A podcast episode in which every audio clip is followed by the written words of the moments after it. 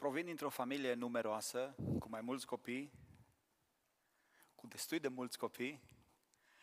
Astăzi nu se mai uh, văd așa de multe familii numeroase. Eram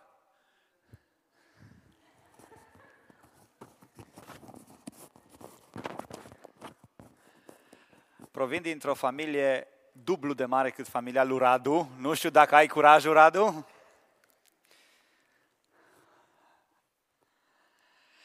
Eram mulți copii lângă părinții noștri și mulți ani din viață, unii dintre bunicii noștri au locuit împreună cu noi, așa că casa noastră era o casă plină.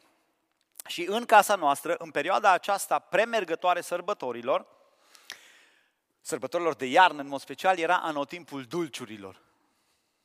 Într-o vreme în care nu exista Lidl și Kaufland și ciocolată din Germania venea rar, rar de tot câte un pachet pe care îl primeam, Dulciurile se confecționau în mod natural, totul era handmade, dar aveau alte nume, nu se numeau dulciuri. Nu știu dacă vă mai aduceți aminte de numele de biscuiți șprițați. Turtă dulce. Mai știți ce să lea? Cremă de zahăr ars. Ciocolată de casă. Oh, cozonac. Prăjituri. Ei, toate aceste delicatese se pregăteau doar în perioada de iarnă. Și noi, copii fiind, eram mereu pe lângă mama. Mai ales când uh, aragazul din bucătărie începea să, dintr-o dată, să miroase în halul ăsta. Dintr-o dată aragazul ăla începea așa să miroase, să, să miroase, să emane niște mirosuri și... Și imediat ajungeam pe lângă mama, noi copiii pe acolo și spuneam, mamă, până când mai așteptăm să mâncăm din ceea ce e acolo? Și mama răspundea, până când se rumenește.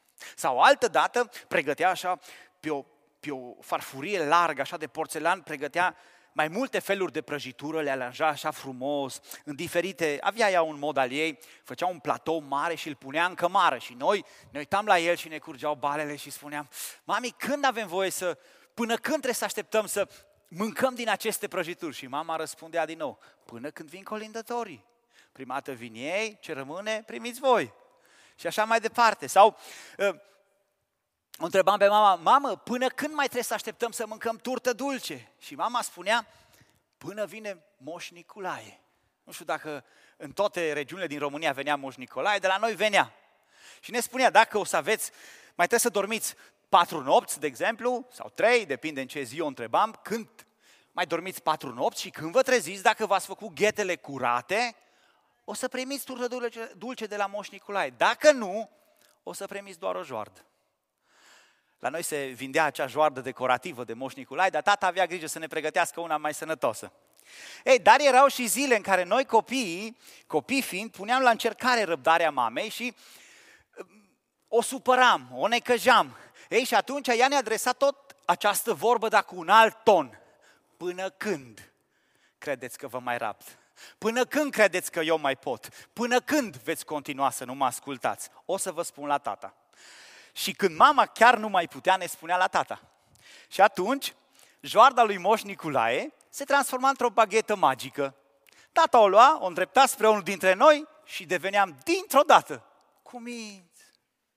Îmbujorați, așa, ne îmbujoram la obraj, niște lacrimi, așa, niște urme de lacrimi rămâneau așa în colțurile urechilor și o noapte prea sfințită se lăsa în casă.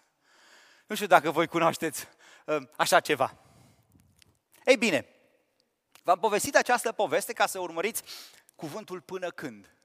Până când. Noi folosim această expresie și aici o foloseam ca și copii întrebând sau mama folosea acest cuvânt până când, răspunzându-le la niște întrebări. Și acest până când determina o vreme, determina un timp când se împlinea o anumită așteptare așteptarea noastră după prăjituri, după turtă dulce, determina anumite hotărâri care au fost luate și vor fi respectate cu strictețe.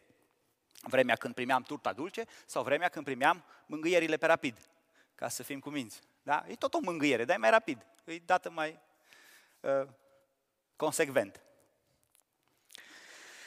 Săptămâna trecută a început această perioadă oficială, festivă a Adventului așteptării, când teoretic, așa cum amintea și fratele Corneliu mai înainte, când teoretic toți așteaptă mai mult și toți meditează mai mult, La venirea lui Hristos, la Isus Hristos, Fiul lui Dumnezeu. Dar fiecare dintre noi așteaptă altceva diferit. Fiecare din lumea aceasta, în această perioadă, are anumite așteptări. Copiii așteaptă cadouri. Sunt copii care nu așteaptă cadouri? În Europa nu prea cred că mai sunt. Părinții așteaptă zilele de concediu, angajații așteaptă un Weihnachtsfeier pe cinste, gurmanzii așteaptă niște feluri speciale de mâncare care se gătesc numai la Crăciun, cântăreții așteaptă colindele, fiecare așteaptă anumite lucruri și până când luna decembrie se va termina, cam toate aceste lucruri vor avea loc. Cam toate aceste lucruri se vor întâmpla. Însă pe lângă aceste lucruri din viața de toate zilele, așa cum noi ca și biserică am remarcat spre sfârșitul verii, prin luna iulie-august și am venit cu o nouă viziune în luna septembrie și noi așteptăm o trezire, o revigorare, o restaurare. Așteptăm să se întâmple ceva. Și și noi folosim această expresie când vedem că anumite lucruri nu sunt așa cum nu ni le dorim, cum ni le dorim. Când suntem bolnavi, când avem o anumită problemă, mereu punem întrebarea, până când oare? Până când? Până când? Când se va schimba ceva?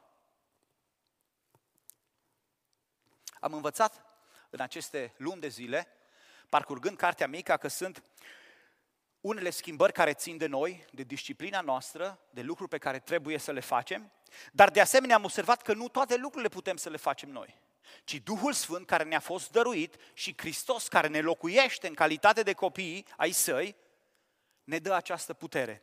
Așa că până când viața noastră nu îi aparține lui în întregime, restaurarea noastră nu va fi posibilă, deoarece restaurarea nu este doar un proces, restaurarea este și o persoană, persoana Domnului Isus.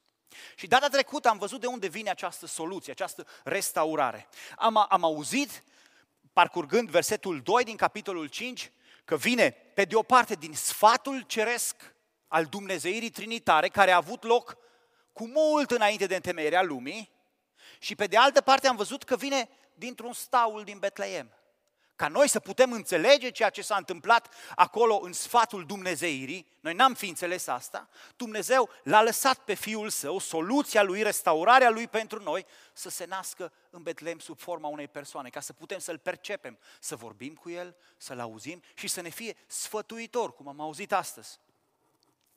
Dar astăzi vom merge, mai, vom, vom merge mai departe cu un verset în această profeție din capitolul 5 din Mica, un verset care ne va spune când vine soluția? Când vine restaurarea? Deoarece restaurarea așteptată are o vreme potrivită. Restaurarea așteptată are o vreme potrivită. O parte din această perspectivă ne-a fost deja prezentată săptămâna trecută pentru că se spunea că vine din vremuri străvechi, însă aici vom observa mai multe aspecte referitoare la vremuri și la înțelesul lor. Așa că deschidem din nou, nu știu, Biblia voastră să deschide singură la mica. Eu am vreo trei, toate numai acolo să deschid. Prima dată să deschid acolo, după aceea, a voastră să deschid la mica. Mica, capitolul 5, vom citi un singur verset, versetul 3. Continuăm în această profeție. De aceea îi va lăsa până la vremea când va naște cea care are să nască și rămășița fraților săi se va întoarce la copiii lui Israel. De aceea îi va lăsa până la vremea când va naște cea care are să nască și rămășița fraților săi se va întoarce la copiii lui Israel. Înainte să merg mai departe, care credeți că o să fie versetul de memorat pentru săptămâna viitoare? Da? N-aveți cum să greșiți, e un singur verset. Vedem aici că e vorba de o localizare în timp. E vorba de o localizare, de o vreme. Ce trebuie localizat însă din perspectiva acestui verset? Și voi încerca să ofer o explicație mai largă care se desprinde din acest verset, cât și din tot contextul Scripturii. Și atunci când ne reamintim puțin contextul cărții Mica și pedeapsa iminentă care va veni asupra lor, faptul că acest om al lui Dumnezeu predicase pedeapsa pentru poporul Israel, automat, în mintea poporului, în mintea oamenilor și în mintea lui Mica, s-a ridicat întrebarea, până când va dura această pedeapsă? Până când va fi exilul? Până când va fi robia?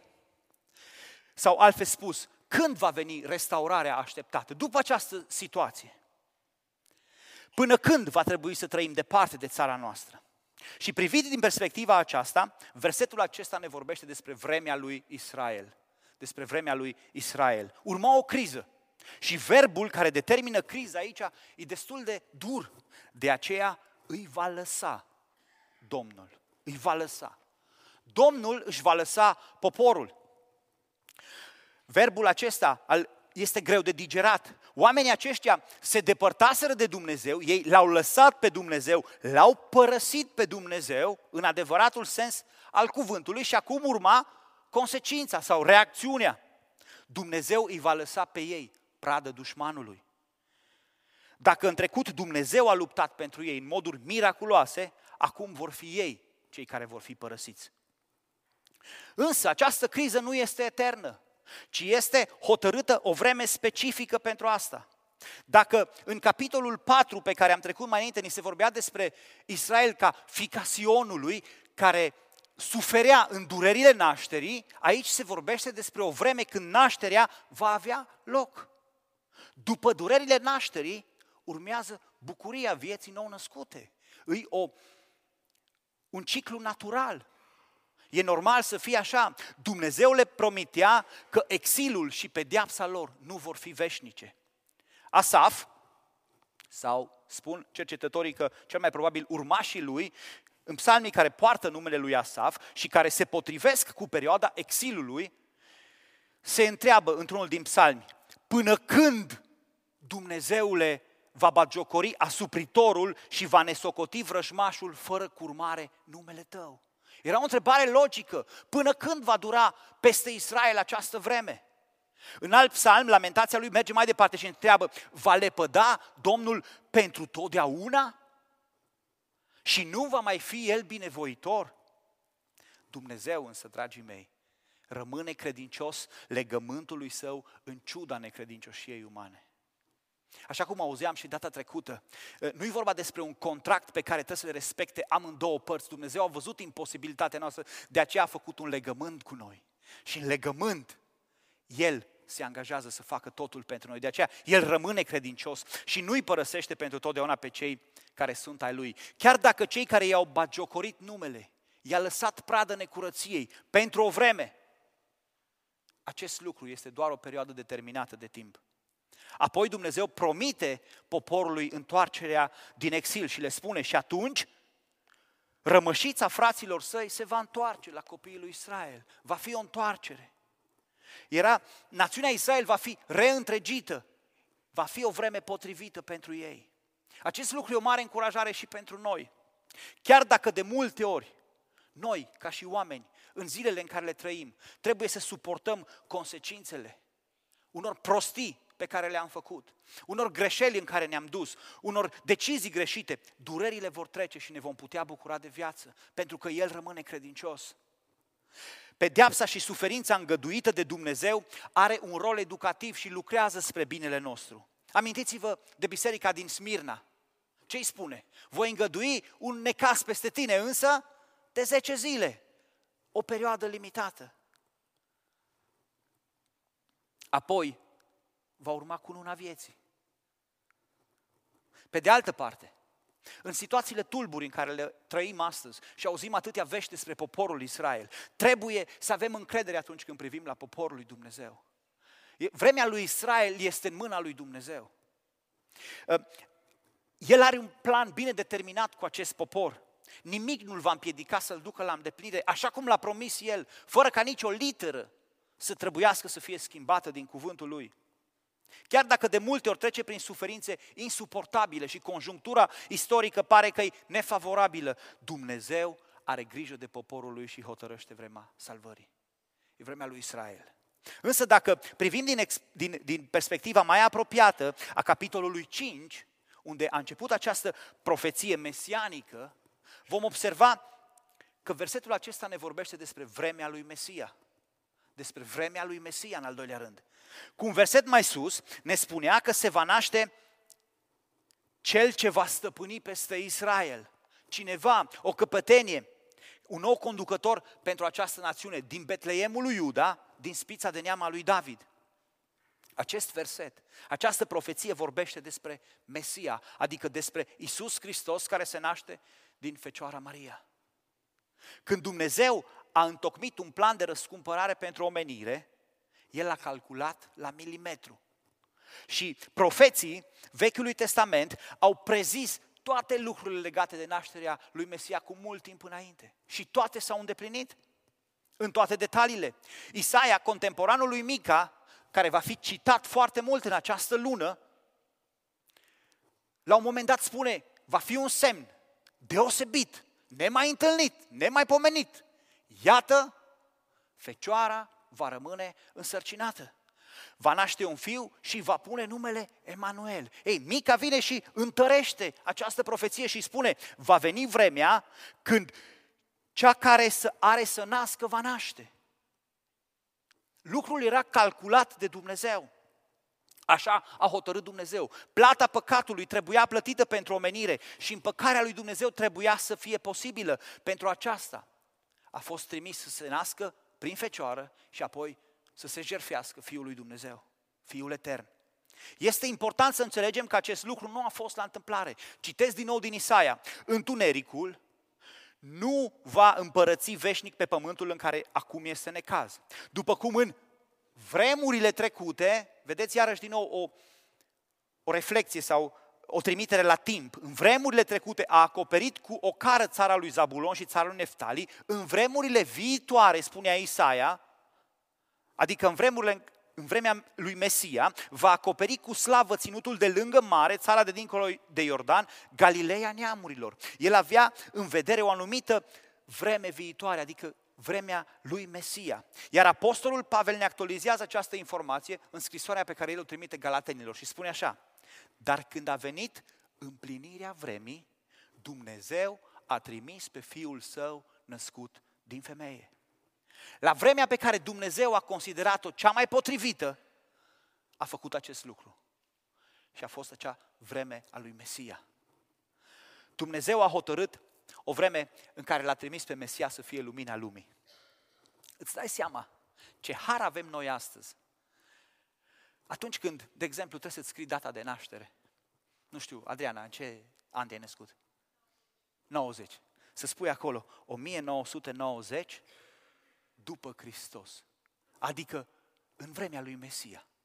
Adică eu care m-am născut în 1981, după Hristos, am avut parte să cunosc vremea asta a lui Mesia. Pentru că citim că istoria de dinainte de Hristos s-au întrebat mulți oameni, mulți profeți, până când, Doamne, mai trebuie să așteptăm această promisiune a Ta? Și citim în Scriptură că profeții Vechiului Testament cercetau să vadă ce vreme, ce împrejurări avea în vedere Duhul lui Hristos care era în ei când le vestea mai dinainte patimile lui Hristos și slava de care aveau să fie urmate. Se gândeau oare ce vreme. Iar noi avem privilegiul să ne scriem de fiecare dată când ne scriem data de naștere. De la bătrânul Simeon încoace, pe care Duhul Sfânt îl înștiințase că nu va muri înainte să-L vadă pe Hristosul Domnului, de atunci încoace, toți oamenii au avut privilegiul să audă de Hristos, într-un fel sau altul. Ne luându-l în serios, bagiocorindu-l, sau fiind foarte serioși cu asta. Tu și cu mine ne-am născut în vremea post-Mesia, când planul de salvare și mântuire al omenirii este posibil prin credința în Isus Hristos. Când sângele Lui ne curățește de orice nelegiuire. Aș vrea să te întreb, este Adventul și mă uit la cele patru lumânări, pentru că ele reprezintă cel mai bine această perioadă. Este Adventul, este Crăciunul pentru tine și pentru mine, celebrarea plină de glorie a acestei bucurii, a acestei realități a vremii lui Mesia cu adevărat? Până când mai ignorăm acest adevăr și ne lăsăm trași încoace și încolo de alte lucruri? Însă, versetul ne mai lasă să întrevedem încă o realitate și anume vremea neamurilor. Vremea neamurilor. Spune, rămășița fraților săi se va întoarce la copiii lui Israel. Această vreme și ea a fost profețită de alți profeți înainte. Isaia spunea, voi mai strânge și alte popoare la cei strânși acum din el. Mai mult decât atât, această vreme a fost anunțată de Mesia însuși în umblarea lui pe pământul acesta, când spunea, mai am și alte oi care nu sunt din staulul acestea și pe acelea trebuie să le aduc. Ele vor asculta de glasul meu și va fi o turmă și un păstor. Atunci când Mesia a venit pe pământ, la vremea hotărâtă de Tatăl, El a deschis poarta pentru toate națiunile. Până atunci, promisiunile erau exclusive pentru evrei. Totul era doar pentru urmașii de, pardon, de sânge ai lui Avram. Dar prin sângele său, Hristos a făcut un alt legământ prin care tuturor celor ce l-au primit, adică celor ce cred în numele Lui, le-a dat dreptul să se numească copii al lui Dumnezeu, indiferent de nație, indiferent de culoare, indiferent de localitate, indiferent. Pentru toți oamenii a venit o vreme potrivită de a avea parte de acest privilegiu, de a-L primi, de a-L cunoaște pe Hristos și a avea o relație corectă cu Dumnezeu.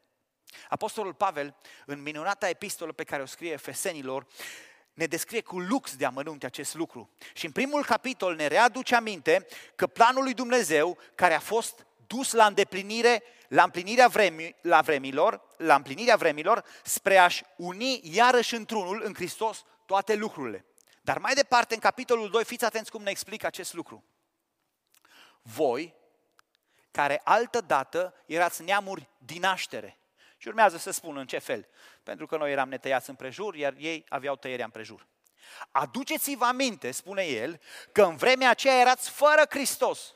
Nu erați în cunoștință de vremea lui Hristos. Fără drept de cetățenie în Israel, n-aveați niciun drept să vă înfățișați înaintea Dumnezeului lui Israel. Chiar și numele lui era, eu sunt Dumnezeul lui Avram, Isaac și Iacov. Fără drept de cetățenie în Israel, străind de legămintele făgăduinței. Fără nădejde și fără Dumnezeu în lume. Dar acum, în Hristos, Isus, voi care odinioare erați depărtați, ați fost apropiați prin sângele lui Isus Hristos, că Cel este pacea noastră. Haleluia! Și din cei doi a făcut unul și a surpat zidul de la mijloc care îi despărțea. Până când Isus nu s-a întrupat, neamurile erau departe de promisiunea lui Dumnezeu. Nu l-au putut cunoaște decât prin revelația naturală, prin care Dumnezeu se revelează natură, sau prin revelația pe care a fost dată poporului Israel. Cei care ajungeau în contact cu legea, cu cuvintele care fusese răscrise către Israel. Dar după ce Mesia a venit pe pământ, fiecare dintre noi, români, maghiari, moldoveni, sași, nemți și toate națiile acestei lumi, au intrare liberă la Dumnezeu prin Isus Hristos. Haleluia! Ce har deosebit ni s-a făcut, că această lumină n-a venit doar în, în Galileea ebraică, ci a venit în Galileea neamurilor. Ca toți să auzim de ea ca toți să avem parte de această veste bună. Pentru că nu doar evrei, dați-mi voie să, să spun lucrul ăsta, nu doar evrei au întrebări existențiale, nu doar evrei se întreabă uh, care e sensul vieții, nu doar evrei au căutări după veșnicie, ci fiecare om a pus în inima lor gândul veșniciei. Nu doar al evreilor, al fiecăruia dintre noi. Și Dumnezeu a ales să descopere tuturor națiunilor bogăția acestor promisiuni în Fiul Său Iisus Hristos, pentru ca oricine crede în El să nu piară, ci să aibă viață veșnică. Amin. Restaurarea așteptată de fiecare om e acum posibilă pentru fiecare, indiferent de, naț- de naționalitate, rasă, culoare. E posibil să trăim la ceea ce a vrut Dumnezeu să trăim, să fim aceia care Dumnezeu a vrut să fim. E posibil ca numele Lui, tu, oricine ar fi, ai fi să fii iertat, să fii împuternicit și să fii delegat să faci lucrarea lui Dumnezeu. E posibil în numele Lui. E posibil ca restaurarea și trezirea să vină și în dreptul tău, pentru că și tu ești cuprins în această vreme a neamurilor. Astăzi, când eu pot să predic acest mesaj, suntem cuprinși toți în vremea neamurilor. Dar, așa cum am mai spus și în alte ocazii, perspectiva profeților este o perspectivă întotdeauna amplă, are în vedere diferite stadii, diferite situații și este, nu are în vedere doar anumite aspecte, ci vede diferite dimensiuni în același timp. De aceea este important să vedem în profeția lui Mica în general, în toată cartea, dar și în această secțiune, o perspectivă a vremii sfârșitului. Vremea sfârșitului. Despre această vreme vorbește foarte mult profetul Daniel și cartea Apocalipsa. Dar despre această vreme a vorbit mult și Domnul Isus Hristos. Acum, noi o numim vremea sfârșitului, dar ea ar trebui să fie numită, de fapt, vremea noului început, nu-i așa? Noi o numim vremea sfârșitului, pentru că pare că acolo se sfârșește totul. Ce diferență ar fi pentru noi să o numim vremea noului început? Să știm că de fapt acolo începe adevărata viață, adevărata restaurare, adevărata trăire a bogățiilor promisiunilor lui Dumnezeu. Însă în mod colocvial o numim perioada vremurilor, sfârșiturilor. În această vreme, dacă privim din această perspectivă acest verset, națiunea lui Israel va fi restaurată definitiv. Îl vor vedea pe acela pe care l-au străpuns, îl vor recunoaște și se vor închina lui. E o minune, dar aparține de vremea sfârșitului. Va fi o vreme a bucuriei pentru toți cei care aparțin lui Hristos. Vă mai amintiți că Iisus stătea la masă cu ucenicii săi și chiar a fost amintit versetul săptămâna trecută la cina Domnului și când a băut cu ei vinul, ce le-a spus? Adevărat vă spun că nu voi mai bea de acum încolo din rodul viței până când va veni împărăția lui Dumnezeu. Există o vreme a sfârșitului, există o vreme când lucrurile acestea se vor duce la capitolul final. Este vorba de acea masă cerească la care toți cei care suntem al lui Hristos vom participa. Este bucuria stăpânului în care intră orice rob bun și credincios. Acesta va fi vremea ultimului capitol al realității pe care o trăim acum, dar va fi primul capitol din restaurarea promisă. Dar vremea sfârșitului va avea în vedere și o judecată și o pedeapsă veșnică pentru aceia care l-au nesocotit pe Hristos și nu au acceptat legământul Lui. Nu-mi face mare plăcere să spun asta, însă e un fapt real. Cei vii și cei ce au murit vor sta înaintea lui Dumnezeu și va fi o vreme a socotelii. Fie că îți place asta sau nu-ți place asta. Domnul Hristos însuși spunea că cei ce au făcut binele vor învia pentru viață și cei ce au făcut răul vor învia și ei pentru judecată. Nu vor rămâne într-o stare așa latentă undeva, uitați de lume. Nu, e o realitate. Nu este, și în acest verset nu e vorba de facerea unui bine sau unui rău care să ne justifice. Pentru că noi n-am primit mântuirea prin justificarea noastră personală, ci mântuirea am căpătat-o prin credința în Hristos. Ci este vorba de a alege binele suprem pe Iisus Hristos sau de a alege răul. Majoritatea oamenilor care aleg răul nu sunt conștienți că prin asta, făcând răul, ei de fapt îl aleg ca stăpâna lor pe răul, pe diavolul. Va veni însă o vreme a socotelii și fiecare își va primi răsplata după alegerea pe care a făcut-o. Dumnezeu va fi singurul în stare să judece. Noi ne putem da cu părerea de multe ori, de aceea Dumnezeu ne atenționează. Hei, nu-i treaba voastră să judecați.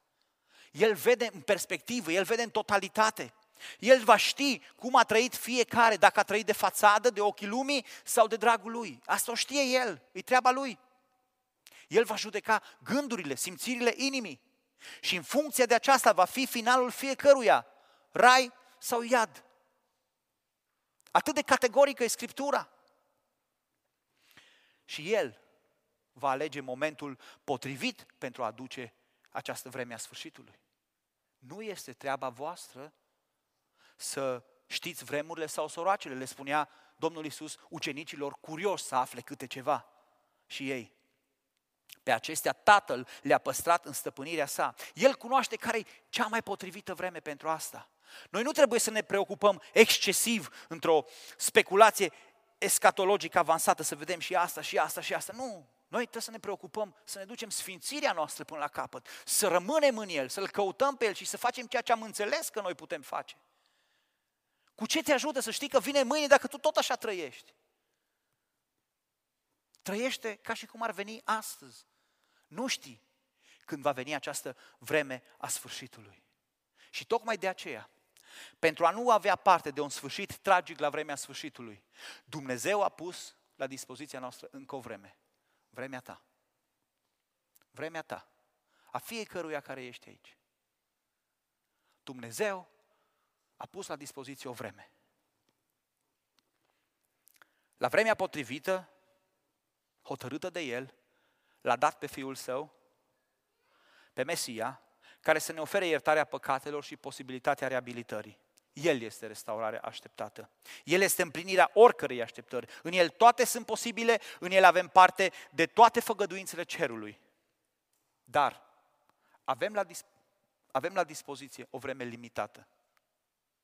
Noi nu suntem eterni, noi nu avem la dispoziție toată veșnicia, noi dispunem de o perioadă limitată, până când nu este prea târziu. Asta este vremea ta. Pe vremea când Isus a trăit pe pământ, nu a făcut altceva decât să meargă din loc în loc, să lase anumite lucruri să fie scrise, altele să fie învățate de către ucenici, pentru ca cât mai mulți oameni să conștientizeze că există o vreme a sfârșitului și să se poată pregăti pentru ea. Și totuși, Isus, Fiul lui Dumnezeu, a umblat pe pământ printre oameni. Ce, ce har, vom spune noi. Mă, ce, ce, ce privilegiu neașteptat li s-a făcut acestor oameni, să-L vadă între ei pe Fiul lui Dumnezeu și să-L respingă, să-L vadă pe Isus umblând în carne și oase, să stea cu El la masă și să-L respingă. Da, așa s-a întâmplat. Au ratat vremea lor. Și una dintre Evanghelii, Evanghelia lui Luca, surprinde un moment în care Domnul Isus stă și se uită spre Israel, spre Ierusalim, pardon, spre orașul Ierusalim, orașul iubit. Așa cum Mica stă în fața Ierusalimului și îi spune, vei fi prefăcut într-un morman de dărâmături. La fel va sta Domnul Isus cu 500 de ani în urmă, după aceea, pardon, în fața Ierusalimului. Și fiți atenți ce le spune. Te vor face una cu pământul. Pe tine și pe copiii care sunt în mijlocul tău. Și nu vor lăsa în tine piatră pe piatră, pentru că n-ai cunoscut vremea când ai fost cercetată. Oamenii aceia au neglijat, au ignorat vremea care era pentru ei și nu au putut evita sfârșitul tragic. De aceea este foarte important să ținem cont de vremea care ne este acordată. În povestea nașterii Domnului Isus, așa cum o relatează Scriptura, apar niște oameni care erau specialiști în vremuri. Ce vreau să spun cu asta? În Evanghelia după Matei ni se spune că au venit înaintea Domnului Isus căutându-l niște magi, niște astrologi, niște oameni care studiau stelele. Dar dacă privim acest verset din perspectiva Genezei, cei care ați fost la cursurile de fundamente, Geneza 1, Dumnezeu a creat luminătorii, care e primul? Soarele, luna și stelele. Și acolo face o mică precizare. Ce spune acolo? Ca să arate oamenilor vremurile. Ca să arate oamenilor vremurile. Ei, oamenii ăștia au fost atât de preocupați și din știința care au avut-o ei, steaua care au văzut-o, și-au dat seama, e vremea noastră. Vremea noastră coincide cu vremea lui Mesia. Această oportunitate nu poate fi ratată. S-au cheltuit. Spun cercetătorii că au călătorit vreo 2 ani și să nu fie așa, au pus timpul lor la dispoziție. Ba mai mult și-au pus viața în joc. Că altfel n-ar fi trebuit să vină îngerul să le spună plecați prin altă parte. Și-au pus viața în joc. Pentru ca la vremea lor să facă orice să nu rateze oportunitatea de a se duce și a-și aduce ofranda și a se închina înaintea lui Mesia. Acești oameni ne stau ca mărturie, că au străbătut Orientul să meargă să-L găsească pe Mesia. Și automat se ridică întrebarea, tu ești conștient de vremea ta? Tu ești conștient că vremea ta e limitată? O vreme, vremea de azi în care ai privilegiul de a cunoaște vremea lui Mesia. Ai privilegiul de a fi inclus în vremea neamurilor. Folosești tu această oportunitate? Restaurarea așteptată are o vreme potrivită. Restaurarea pe care o aștepți are o vreme potrivită. Nu rata vremea asta. Apostolul Pavel concretizează acest lucru și spune și mai clar, iată că acum este vremea potrivită. Iată că acum este ziua mântuirii. Acum. Și în epistola către evrei se mai adaugă, astăzi, dacă auziți glasul lui, nu vă împietriți inima. Nu rata cu niciun chip această vreme. Cu mai mult timp în urmă am reușit să descoper definiția vieții. Cât de lungă e viața unui om?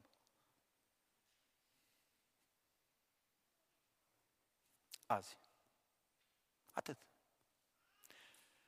Care, care timp îți stă la dispoziție? Ăsta care era acum. Momentul următor nu e a tău. S-ar putea să fii. Și se întâmplă asta de 40 de ani. Și tu spui, si, păi cum o trecut 40? Cum bunicul meu o trăit 90? Cum alții trăiesc 120? Lungimea vieții este atât azi.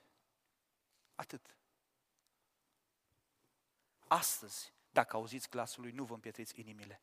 Nu rata cu niciun chip această vreme. E vremea ta. Folosește-te din plin de ea. Este șansa ta dacă folosești vremea potrivită. În ultima carte a Bibliei ne este prezentată o imagine din cerul lui Dumnezeu, o imagine mai deosebită, mai specială.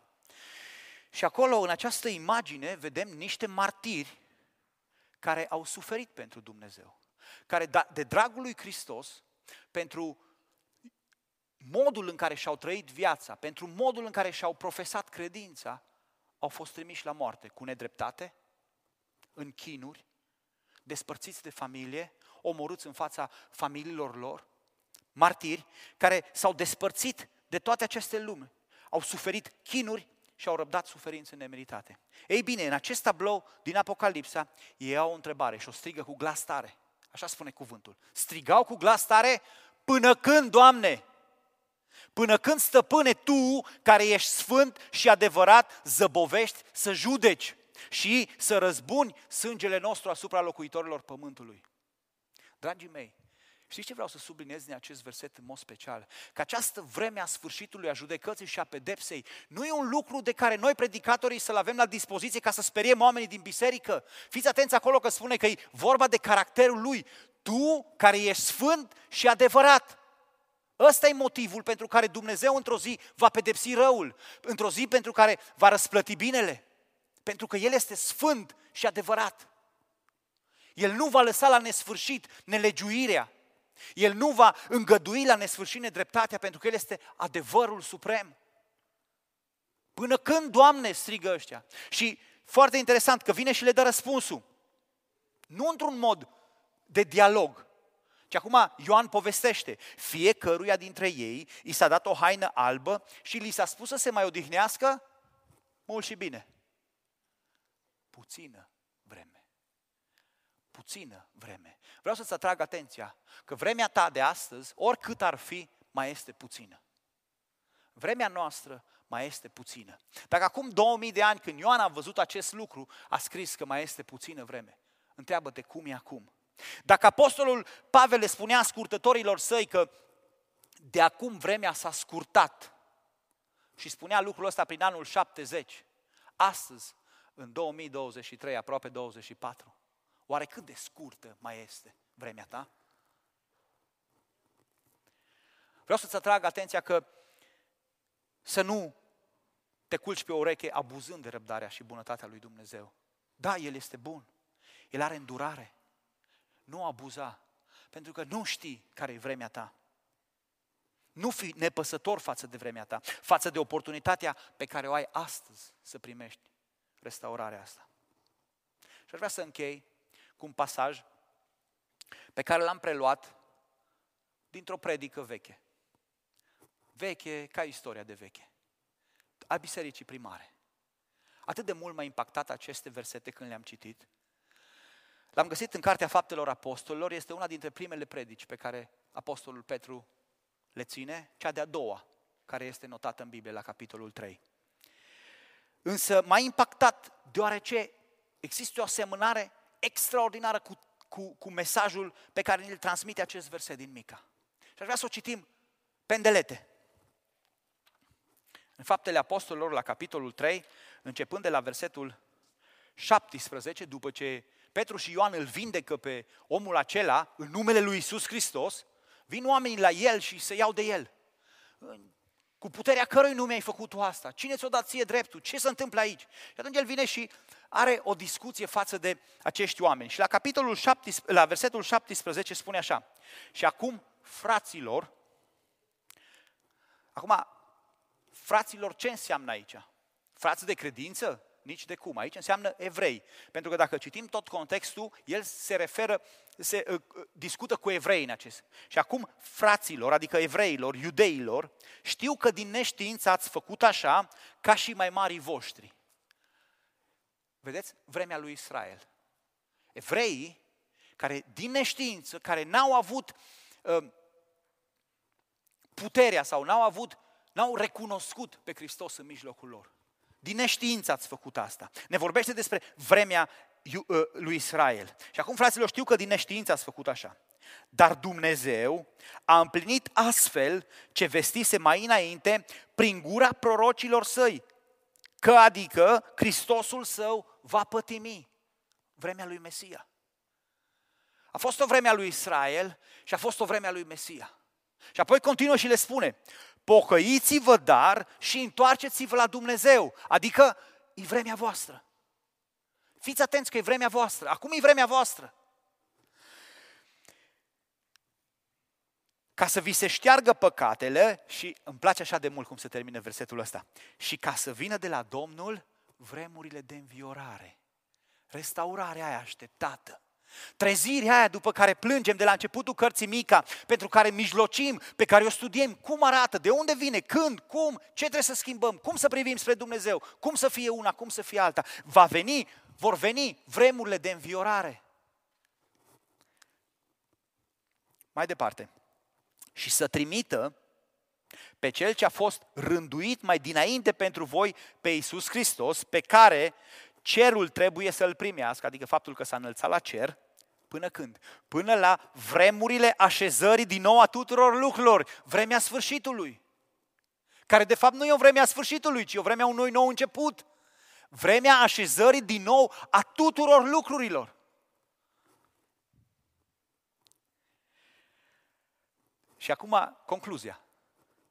Despre aceste vremuri a vorbit Dumnezeu prin gura tuturor sfinților săi proroci despre aceste vremuri, parafrazez, a vorbit Dumnezeu prin gura profetului său sfânt Mica.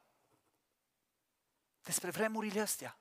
Vremea lui Israel, vremea lui Mesia, vremea neamurilor, care nu apare aici, uh, ci doar dacă o citim în context, cu o predică mai înainte, Apostolul Petru vorbește despre vremea neamurilor, vremea sfârșitului, dar mai mult decât atât vorbește despre vremea ta îți atrage atenția. În orice generație te afli, pe orice meridian al globului te afli, vorbește despre vremea ta. Este momentul ca tu să faci ceva. Astăzi poate fi vremea pentru restaurarea așteptată de tine. Vremea lui Israel este și rămâne un exemplu pentru noi, o învățătură de unde să tragem concluzii. În poporul acesta pe care l-a ales Dumnezeu s-a întrupat Fiul Său și Dumnezeu a început astfel vremea lui Mesia.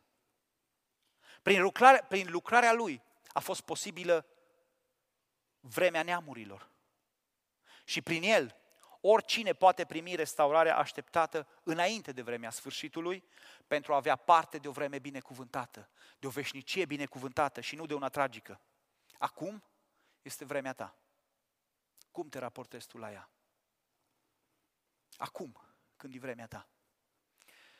Și la sfârșit, Vreau să fac o provocare.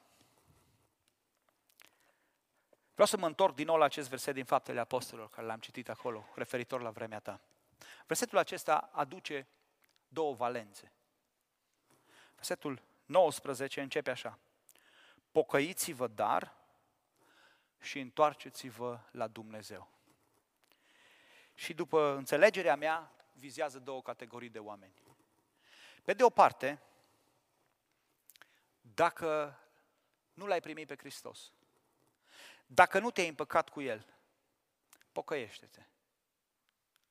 Pocăiește-te, renunță la viața ta trecută, renunță la păcatul tău, renunță la tot ceea ce a însemnat trecutul pentru tine și primește-L pe Hristos. El este restaurarea vieții tale. Predă-i Lui controlul vieții tale și lasă-L să se ocupe de destinația ta. Ne vom ruga după aceea. Însă vreau să ții minte lucrul ăsta. Dacă nu l-ai cunoscut pe Hristos, acest prim cuvânt din acest verset este pentru tine. Pocăiți-vă.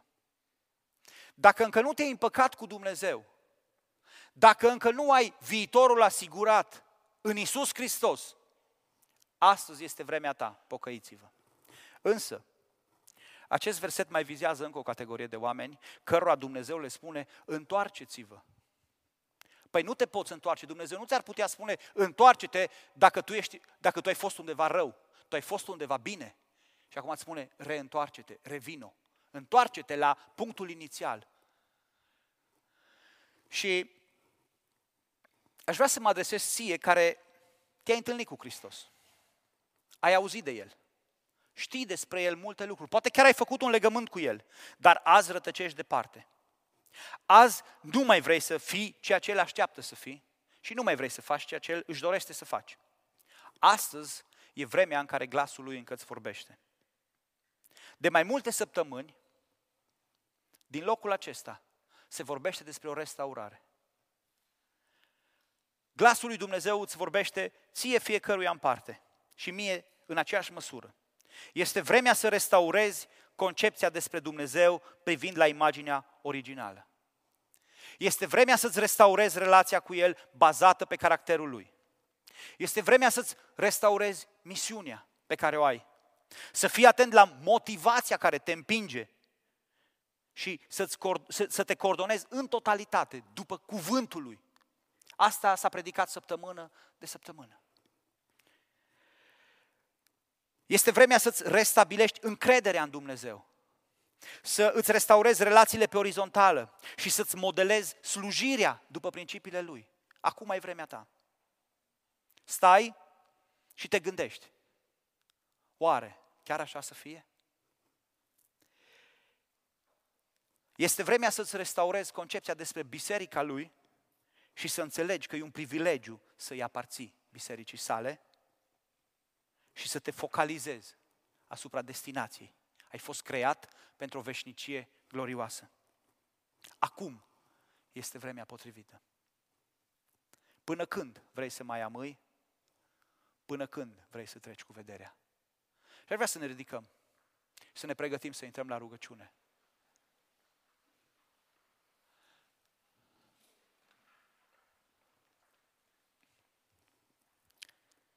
Pocăiți-vă nu știu pentru cine e cuvântul acesta, Duhul lui Dumnezeu îți vorbește chiar acum și întoarceți-vă. Nici acest cuvânt nu știu eu pentru cine este. Întoarceți-vă. Poate că trebuie să te împaci cu Dumnezeu chiar acum, prin Fiul Său, primindu-L pe Fiul Său, Iisus Hristos. Sau poate că, din drumurile tale rătăcite, trebuie să te întorci acolo unde Dumnezeu te vrea să fii. Acum. Acum e momentul tău.